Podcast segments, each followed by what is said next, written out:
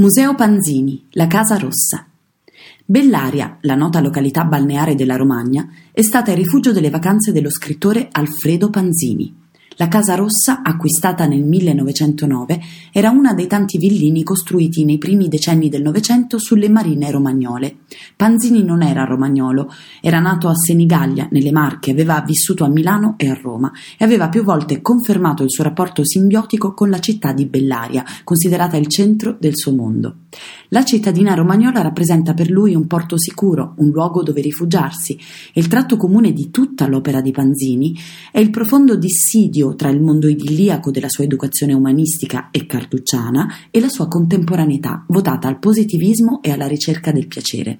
Amava ritrarre, come in uno scatto fotografico, i contadini e i pescatori. In particolare i contadini rappresentavano la saggezza della terra, coloro che conoscevano il buon senso. Nei giorni del sole e del grano i mietitori si rivolgono a una donna che desidera morire. Volete morire adesso che viene il grano nuovo? Leggere Alfredo Panzini e visitare la Casa Rossa sono le indicazioni perfette per conoscere la nostra storia, per vivere un'esperienza unica, calarsi nella bell'area dei primi del Novecento quando non esisteva il turismo di massa.